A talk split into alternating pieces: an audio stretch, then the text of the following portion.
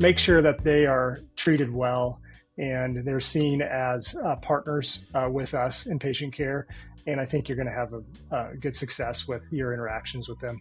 Hello and welcome to the Wolfe Podcast on EyeCode Media. Today I had a great conversation with my good friend Dr. Kyle Klute. We discussed well, shady business tactics. Really, we discussed shady business tactics. There's no other way to put it. And the protocols we have in place in our offices to prevent those types of things from impacting our patients, impacting our attention span, and actually allowing us to give our attention to the person that wants our attention in an effective way. So please enjoy our conversation. As always, be sure to subscribe to the podcast, write a review, share it with your friends, and support those who support us.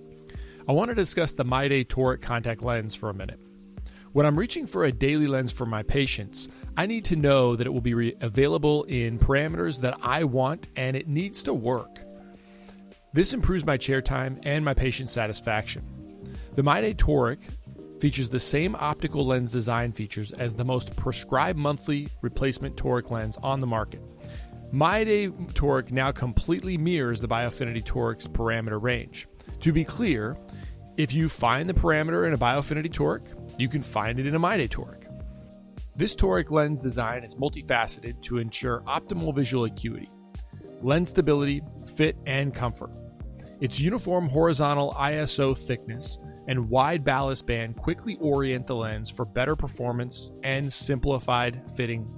The MyDay material is CooperVision's softest one day silicone hydrogel lens and features Aquaform technology combining a unique balance of high oxygen permeability and natural wettability. The result is a highly breathable lens that keeps our patients' eyes looking clear, white, and healthy.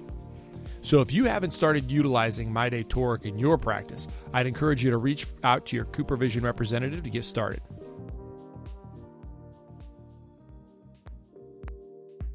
As you know, patients with vitreous floaters are often frustrated by their symptoms.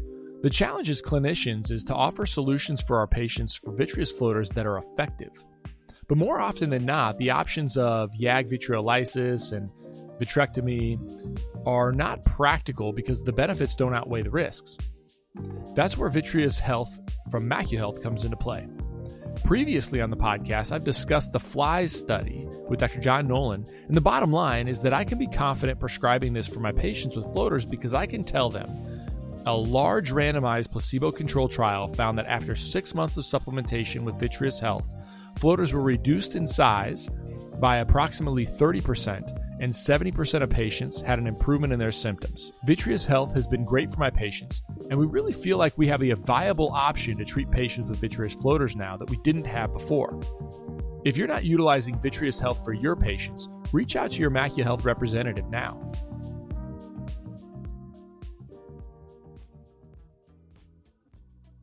Well, thanks, Cal, for coming on today. I I asked you to come on because I wanted to react to you. This this came out. Um, you know, I had had you and I have discussed this a number of times, and I've had kind of these instances over the last few months now, almost yeah, about two months that really were kind of jarring to me, um, related to um, specifically pharmaceutical reps. Uh, and I'll say a pharmaceutical rep in my practice with really kind of a shady business tactic. And I had totally put it to bed. I had met with other people within the company to kind of talk about just in general. Like I wasn't trying to rat this person out. I was just saying this is just not acceptable. And I hope this isn't the business practice of of what occurs all over the place. But I'll talk about that in a second. But then I, I had put it to bed. I was I had walked away. It was about a month uh, had gone by, and then I get this tip from Invision Magazine who I've asked to come on to comment about this, and they have not commented yet. But I'm going to read you the specific tip that was in my inbox, my email inbox. And it specifically says, can't get past the receptionist to the person you want to talk to? Call again and ask for accounts receivables department. Why? No company will turn away a caller potentially looking to pay a bill. How? Once you get someone on the line, say there appears to be a mix up and ask for a person you really want to talk to. There's a good chance they can dial you straight through. And so then uh, I'm going to wow. leave the name of the source off. Uh, they uh, when I when I reached out to them, um, they said that this this uh, person didn't contribute anymore, but that it was an old trip that old tip that they had put out. Mm. In any case, I think it just helps. You know, so I thought, whoa, is like who's getting? Then it, it sort of triggered my you know my recollection of what had happened in my office with a yeah. And so then I'm like, did, is this just how people are trained? Like, is this is this just sales tactics that happen? So, uh, so good, good question. Yeah, go ahead. Go ahead. No, it's a good question. I mean, uh, I haven't had, you know, you can, you, you're going to share your example, uh, a specific instance in your practice where you had a, a rep come in in a little bit, but, you know, I don't, um, I guess I should say, uh, I know my reps well. I like them all as people, and so I want to put that aside. Like we're not like anti-reps or anything like that. But totally, yeah. Uh, the great, the grand, you know, in the grand scheme of things, we have a business to run, and it is, you know, to our benefit to focus on patient care uh, every single day that we're uh, in the office. And so that just seems. I haven't had like real, uh, you know, I guess obtrusive or uh, events like like what you're talking about, or people calling my AR person or my claims processing person to try to get a hold of me or anything like I, I don't think they've never told me that, but that's just that seems really shady, and I don't really care for that advice to be out there at all. You know. Yeah. So I think I think you know without going into details and kind of rehashing the old story. I mean, ultimately, what happened was a new pharmaceutical rep came into our office, unscheduled, and asked to speak with me. And when they were told that I was with patients and that typically we schedule reps to so that I mean we'll talk about why in a second, but that um that uh, that's how we typically manage it. And then this person asked for where the restroom was and made their way back into the clinic area. And I'll, I'll say, I, they ambushed me in between patients. And mm. typically, I have, if I'm not out there, I'll have my scribe who kind of sits at the, the technician spot um, and, and kind of waits for me to come in and out of, of rooms and she just wasn't there that day. It just happened to be that she wasn't there that day to kind of guard the space, so to speak. Yeah.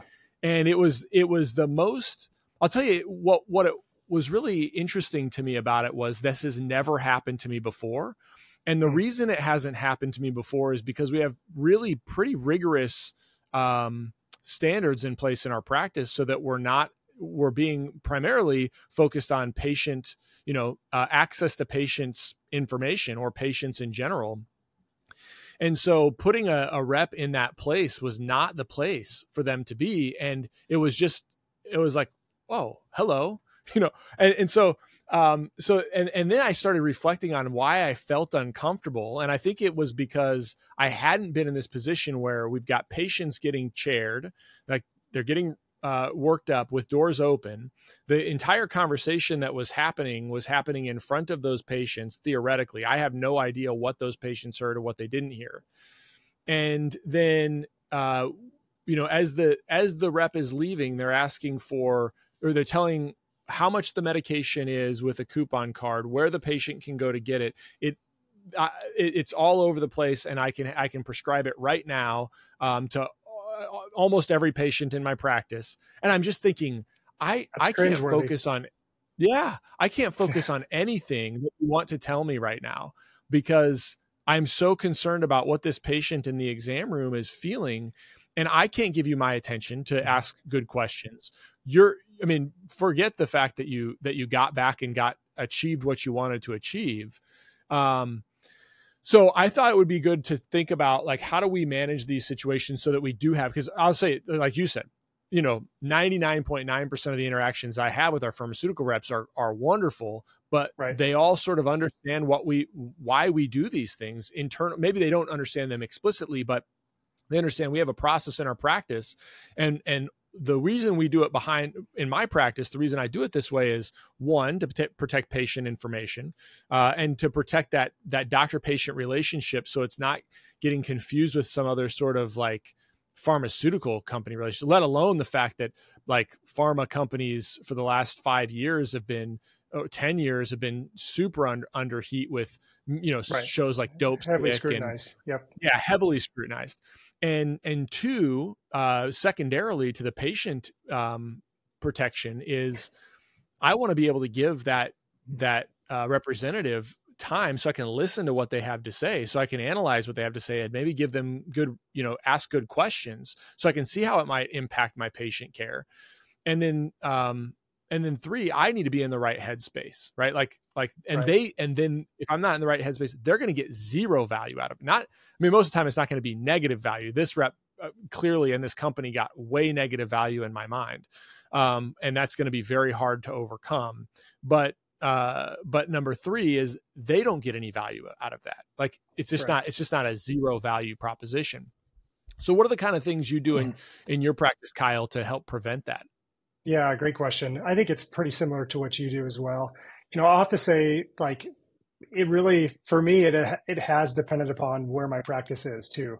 If my plan or my protocol right now for handling rep interactions is different now versus excuse me about four years ago when we were you know seeing 15 to 18 patients a week when we were just starting out right so mm. at that at that time you know i'm i'm really big and i know you are too big on culture big on like uh, leading in a way like showing your staff how you're going to treat people no matter who comes into the office so at that time uh, I would I would have time to because I'm seeing 15, 18 patients a week when we started out. Uh, I would have time to come out and meet every single rep up in in the front uh, desk area, and I would talk to them, give them you know the three to five minutes that they want, uh, which I think in specifically I've heard like thereafter about two minutes or more, right? Anything mm-hmm. under two minutes, I think they're probably not going to. I think is what the kind of the sales tactics. I could be wrong. It might be 90 seconds or something like that. But you know, they want to be face to face. That's what they're there for. They want face to face with you uh, because, and they want to establish and build that relationship with you, which is good. We want that too, uh, because at the end of the day, they they want to, them to you know you, they want you to prescribe their medication. But like I said, at first I was doing that. But then as we've gotten more busy, you know, our protocol is different now. Our protocol is a, a rep comes in. Uh, if they come in and unannounced, which I don't really care for uh, anymore, we try to have mm-hmm. everybody scheduled to come in. But if they come in and unannounced, it's the same sort of a uh, of a discussion from my front desk uh, person, and she basically just says, "Hey, thanks for coming in." And we, you know, we're a practice. I we have them say this. We're we're a practice that loves new information. We like all this, you know, new technology, and we love to implement that. Um, but you know, Dr. Klute's time is is really precious between his two locations now, and he learns best by reading. So if you could just drop off your materials, and then here's his email, and I give him my email. Here's his email. Mm. Uh, he loves to read journal articles. Send him some journal articles about your product. And honestly, that to me, and that's not just like something that uh, we're trying to mitigate. It is to mitigate my time or to help me uh, uh, kind of guard that time. But also, like I, I'm not going to prescribe something. I'm kind of cynical by nature. I'll be honest with you. So, uh, if somebody, if a rep is talking to me about something, I mean, I'm not. My eyes are going to glaze over within, you know, 60 seconds because of the random stuff that they're talking about, and you know, the the the press release type information really never really uh, doesn't move the needle for me when I'm making decisions really. I, I have to go back and read the information myself. I need to read a journal article or the FDA trial article on it to really help myself understand uh, where that you know medication is going to be best positioned. So that's what's helped me. Uh, I don't know if mm-hmm. that's similar to your kind of protocol, but what is yours? Yeah, I've, I well, yeah. I mean, we we have we do the same thing. So typically, the the reps that we know well, we um, you know, we've, we have great relationships with them. And then as new reps come in, you're almost having to train them about what those things are again, so that you can get good information and how you prefer information. Typically, I I'm like you. I can I can sit and listen for a little bit of time, but I don't want an advertisement. Like I mm-hmm. I don't want to. Well. Um, yeah, I, I mean, you know, uh, and and I and sometimes it'll feel if it feels um phony you'll you'll hear about so again you asked me for my process. Yes we schedule them. We'll uh, i'll schedule to meet with them so that they have my undivided attention for five to 15 minutes depending on what rep it is and what the information is they're talking about and how new it is. And then um, and then after that, uh, so they just never get back, and I'm and it's never in between patients, and and part of that is because I'm when I'm in clinic, I'm in clinic, you know, right, and um, Patient and so exactly, and so um, I can't. I, it's just hard for me to switch and, and assimilate, and and they don't understand that necessarily. Like they don't understand that when you come in and and just verbally just give me an advertisement um, it might it, it might do the trick because it might trigger something in in the back of my mind that says something maybe that I'm thinking about, but it's not really going to be uh, hugely ad- advantageous and to me. Yeah. So it's like I would agree. I, I don't, want. I don't think. Yeah, sorry to interrupt. I don't think I've ever. I can't remember one thing because I've been in a ton of interactions. You know, in my ten years of practice, I've been in a ton of interactions like that, and I can't remember one piece of like information, advertisement, one little treatment nugget stick in those moments because my mind is somewhere else. I'm always thinking, what do I need to be doing next? What patient do I need to be seeing next? And it's it's never a good moment for for me or for them, you know. So it's not advantageous for them as well. Yeah, uh, exactly right. And so, so, but I can, I will, I don't mind listening because I actually will pick up some things listening that that I'm mm. kind of like, well, that's interesting then I want to know, like you, I want to know more about it. Okay, so uh, so you say that ninety percent of patients, blah blah blah blah, awesome. Can you share that data with me? And then I want to mm-hmm. dive into it, not because I don't trust them. I just want to I want to think about like how does this apply to the clinical care I'm giving, uh, and uh, it lets me kind of um, deepen that thought process, and then think about the patients that this will apply to, and that just becomes you, more helpful.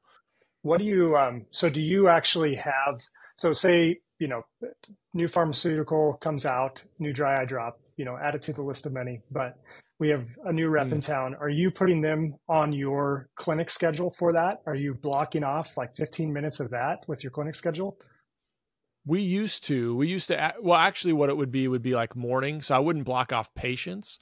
It would be like, well, we've got a slot right before Dr. Wolfe starts clinic, or okay. maybe in between. You know, in between a couple patients, I can we can put that person there, and I can pop out and kind of get my mind where I want it, and then and come in and out. But because um, because that has led to more of these kinds of things, it becomes more difficult uh, just more of my my attention as I've gotten busier. My attention, it's hard for me to switch attention spans, and so what we do is is we just like we'll we'll schedule usually a time in between morning and afternoon patients hmm. uh, that that I'll that I can kind of recompartmentalize. But now, Kyle, is you know, I've talked to you about my my schedule is I see patients from 7:45 straight on through uh, until 4:30 uh, in the days I'm in clinic. And so I do have a slight break, but literally that break is to sign the charts I wasn't able to sign in the morning, get something quick to eat, it, and and I'm pretty much back uh, back on. So now it's it's it's uh, more so on on my associate uh, to meet when, when it's when it's for her schedule, and then if it's something that she wants my you know my opinion about, or or it's something that she's like you should check this out, then then I will. But we've kind of pushed it to to the associate first. What about uh, what about contact lens reps? How do you see them differently than uh, pharmaceutical reps, or do you? Because I know I kind of do. Uh, yeah, I do. I, I, think I think there's a couple things related to that. I think the first one is that um, that we're purchasing, we're making purchases in our practice for a thing, right? So um, so a lot of times I'm purchasing, you know, lenses from them and so understanding the metrics of what that might do to uh, like if i'm going to bring in a bank or a bulk um, then there's other business discussions that go on related to that and it and a lot of like okay historically what what have we done? Like i can run those numbers really quickly but hey we've got this offer that we can bring in you know this lens. It makes a lot of sense because you're you're using those. Okay well that's a this is a deeper discussion. It's sort of a different discussion in a lot of cases.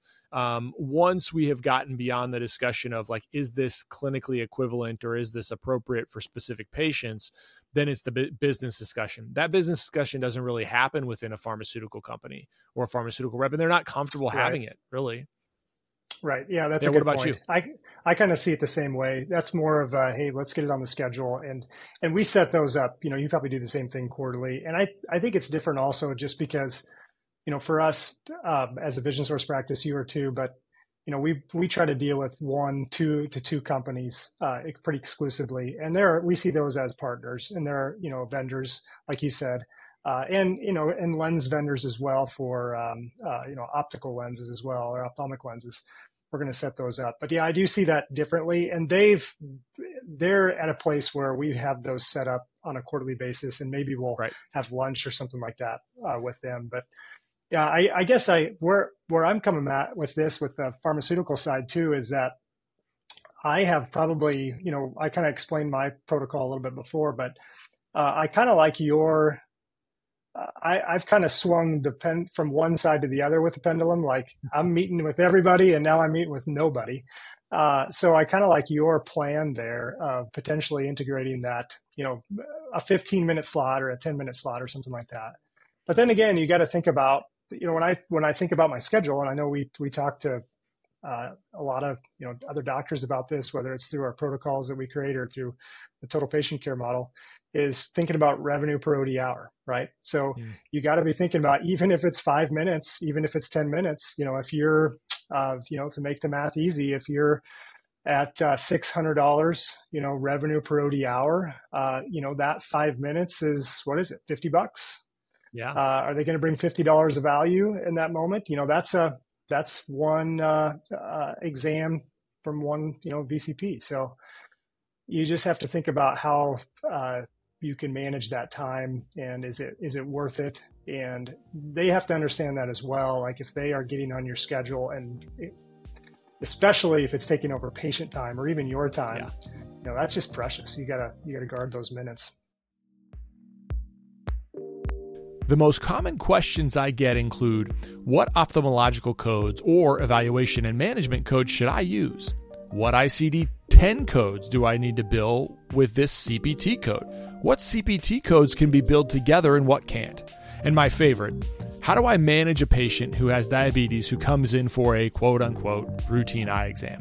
These questions really highlight the confusion and uncertainty that serves as a daunting hurdle for providers, makes it more challenging for them to care for their patients and provide those patients with the best opportunity for a lifetime of ocular health and clear vision. That's why we built EyeCode Education for this specific purpose. Our mission is to provide optometrists with resources to help you understand disease states, revenue cycles, and billing and coding so that you can put that on autopilot and truly care for your patients. Check out EyeCodeEducation.com. That's E Y E C O D E education.com. We've developed a premier billing and coding bundle that includes all of our billing and coding resources in one place. We also have a 10% discount code just for listeners of this podcast. Enter the coupon code EYECODEMEDIA22 at checkout. We'd love to work with you. Check out eyecodeeducation.com. It's uh, so I just had a, a conversation with um, Dr. Jesus Martinez, and and we had a little bit of discussion about the value of our services, and and really it seems kind of brash to talk about like uh, well, are you going to provide fifty dollars of value for me? But it's but it's it's true. Like um, I had somebody I can't remember who it was, but um, but they were they actually did that. Like the front desk staff would say, "This block of time costs Doctor So and So this much money." Now my job is to see if if you, what you are talking about adds that much value. I mean, mm. they were mm. blunt about it. Yeah. Um, yeah. So I don't think I I'd have know, the guts to do that, but that's no. but I I love that. You know, I it's it's a it's just recognizing the value of your time and of course like I said we talk about that a lot, but you you have to I think the average, you know, revenue per OD hour is 400. So if you, you know, it's going to be less than $50 for five minutes. It's going to be probably 75, 60 to $75 per, per 10 minutes. But a lot of times those conversations can last 10 to 15 minutes and then that goes by and you know that that could have been one patient that you saw or that could have been yeah. if you're an owner one thing that you've accomplished on your list of many things you're doing that day so but yeah i i i think the protocol is uh it, really what we're talking about is just being intentional as we always do like have a plan yeah. uh train your staff and really like make sure that they like I said before, I I tend to be a little bit cynical towards towards new and flashy stuff and, and sales reps, but make sure that they are treated well and they're seen as uh, partners uh, with us in patient care. And I think you're going to have a, good success with your interactions with them. Well, yeah, I agree, and I, I think. Um yeah, you absolutely want to tr- treat them well. And I think also what I've seen, uh, I've been around long enough to see that one rep from one company will be the rep for the next company right away, you know, in in 6 months. And so I don't want to mistreat them. Like they should also not want to do these things, but I don't want to mistreat them. Um and, and, then they're they're a rep for a company I've always liked a lot, and now all of a sudden it's like, oh, you know so I, I don't i don't ever want to mis- mistreat people and this specific rep was very i was very kind to and nice to and and my my whole intention afterwards was like i don't want to get this person in trouble like that was that's what i led with I, am not trying to get somebody in trouble mm-hmm. and, the, and the company did um they they said well well they're not going to get in trouble um but we're going to use it as a teachable moment and i think the company really when they when um when I reached out to them about it, uh, because I've had communication with that company for other things as well, is they they took it to heart. They they did what what I would hope we would do as a practice if um, if I gave a patient an unpleasant experience is to try to gain more understanding, see where we can fix things, see if there was something systematic in our processes that were off putting to that patient, um, and if not, like if if it was because it could be me. Like the reality is like this situation could be my interpretation of it. Like I could be missing it. I don't think I am, but I, I could be. Um, but but uh, I would want to know that as a as a business owner, and I think they did a very good job of listening, uh, apologizing, but not uh, and and also not normalizing. You know, uh, yeah, normalizing good. this behavior, which which I, so I think they handled it really well. I just think that this other article that popped up, and actually, and this comes to the next point about how you treat people. There was, um, we had a patient a couple years ago who uh, was just nasty, just nasty to our staff, just nasty to them. And uh, and and she wound up leaving. I mean, we we took. I mean, it wasn't about clinical care at all. It was just about um, it was about bills or something like it was about you know uh, having to pay for something that uh, went to her deductible and um, pay for her diabetic exam went diabetic exam went to went to medical not not yeah, I can't remember exactly what it was but uh, yeah exactly exactly. Um, and so uh, which is by the way what their VS what the managed vision care handbook said You're to right. do um, but that's not what they told the patient or what the patient heard from them. But anyway, uh, the and so she so she wound up leaving, and we're kind of like thank thank the Lord she left because she was um she was just not like in all interactions it was just never never an easy interaction not just with that mm. but with everything and then and then um you know i get a letter about a year and a half later that uh you know just uh, out of the blue thank you so much dr wolfe for taking such good care of me blah blah blah blah blah et cetera et cetera et cetera And I was like, wow, that was really nice of her. You know, like she's still not get back on the schedule, but it was really nice of her. You know, she we transition. She already requested her records to go someplace else. We're like, you've already got, you know. And then maybe a month later, I get a notification that she was now a pharmaceutical rep for a company that was uh that you um you know, and so then it was like, oh wow, amazing. So that I I think about that. I mean, I think about it all the time. It's like I try not to burn any bridges. I'm sure yeah, I said talk a lot. Know but you never know. So I don't think I've disclosed anything about this specific company or the specific person. I don't even think I've disclosed gender. I was trying not to do, which is good. So yeah.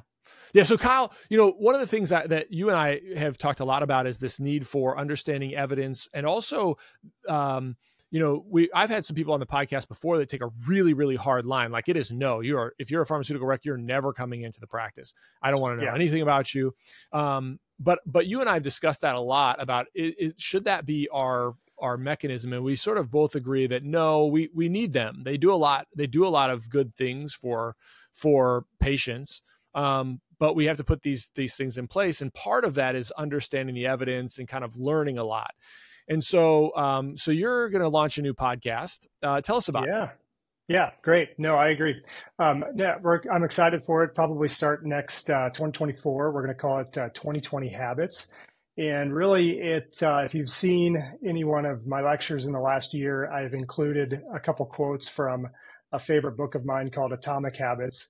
And a couple great quotes from James Clear, the author, is really what we're we're going to base the podcast around.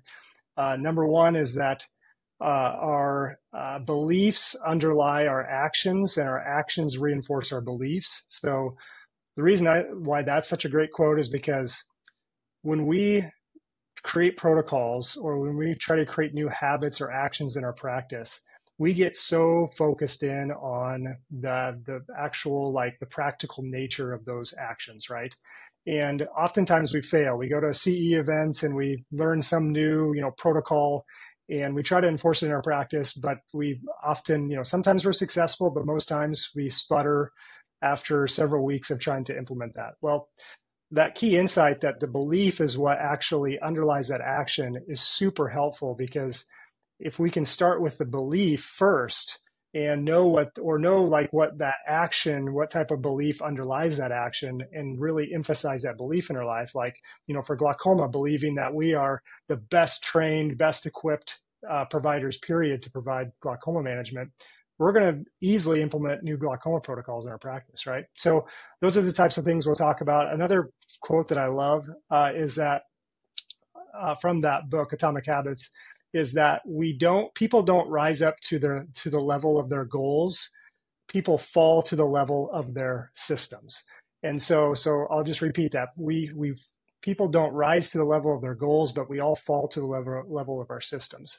So you know those two quotes kind of go hand in hand in that if we create good protocols and systems and create good habits in our practice those are the things that are actually going to like create momentum and, and push us forward uh, in the long run mm. and then also mm. reinforcing the beliefs around uh, those uh, you know those habits and practices is what are going to you know create really good sustainable practices in the future so you know you were talking about evidence-based medicine and and a lot of the uh, my the, the way that I create practical, you know, protocols and clinical protocols in my practice is I read a lot of the evidence-based medicine, and that phrase can get thrown around uh, a lot and it can be uh, misunderstood quite a bit. But really, what it means is it's the combination of the you know the randomized clinical trial. It's a combination of really the best research out there. It's a combination of the, our clinical expertise. You know the things that we uh, we can theoretically put together, and it's also a combination of that uh, experience that we've had in the past. And then when you filter that through the patient experience, that's what evidence-based medicine is. So uh, we'll have a lot of discussions uh, on how that you know that package kind of filters through uh, eye care and try to have a lot of speakers uh, with us and uh, to kind of unpack you know what what are their daily habits what are their clinical habits and hopefully provide value to other optometrists. So i'm super excited for it, it should be a fun process. Yeah. Yeah i'm excited to see where it goes well thanks for coming on and chatting about this. I appreciate it. I look forward to your your upcoming podcast and um and uh, thanks for doing this. Yeah thank you so much. You're welcome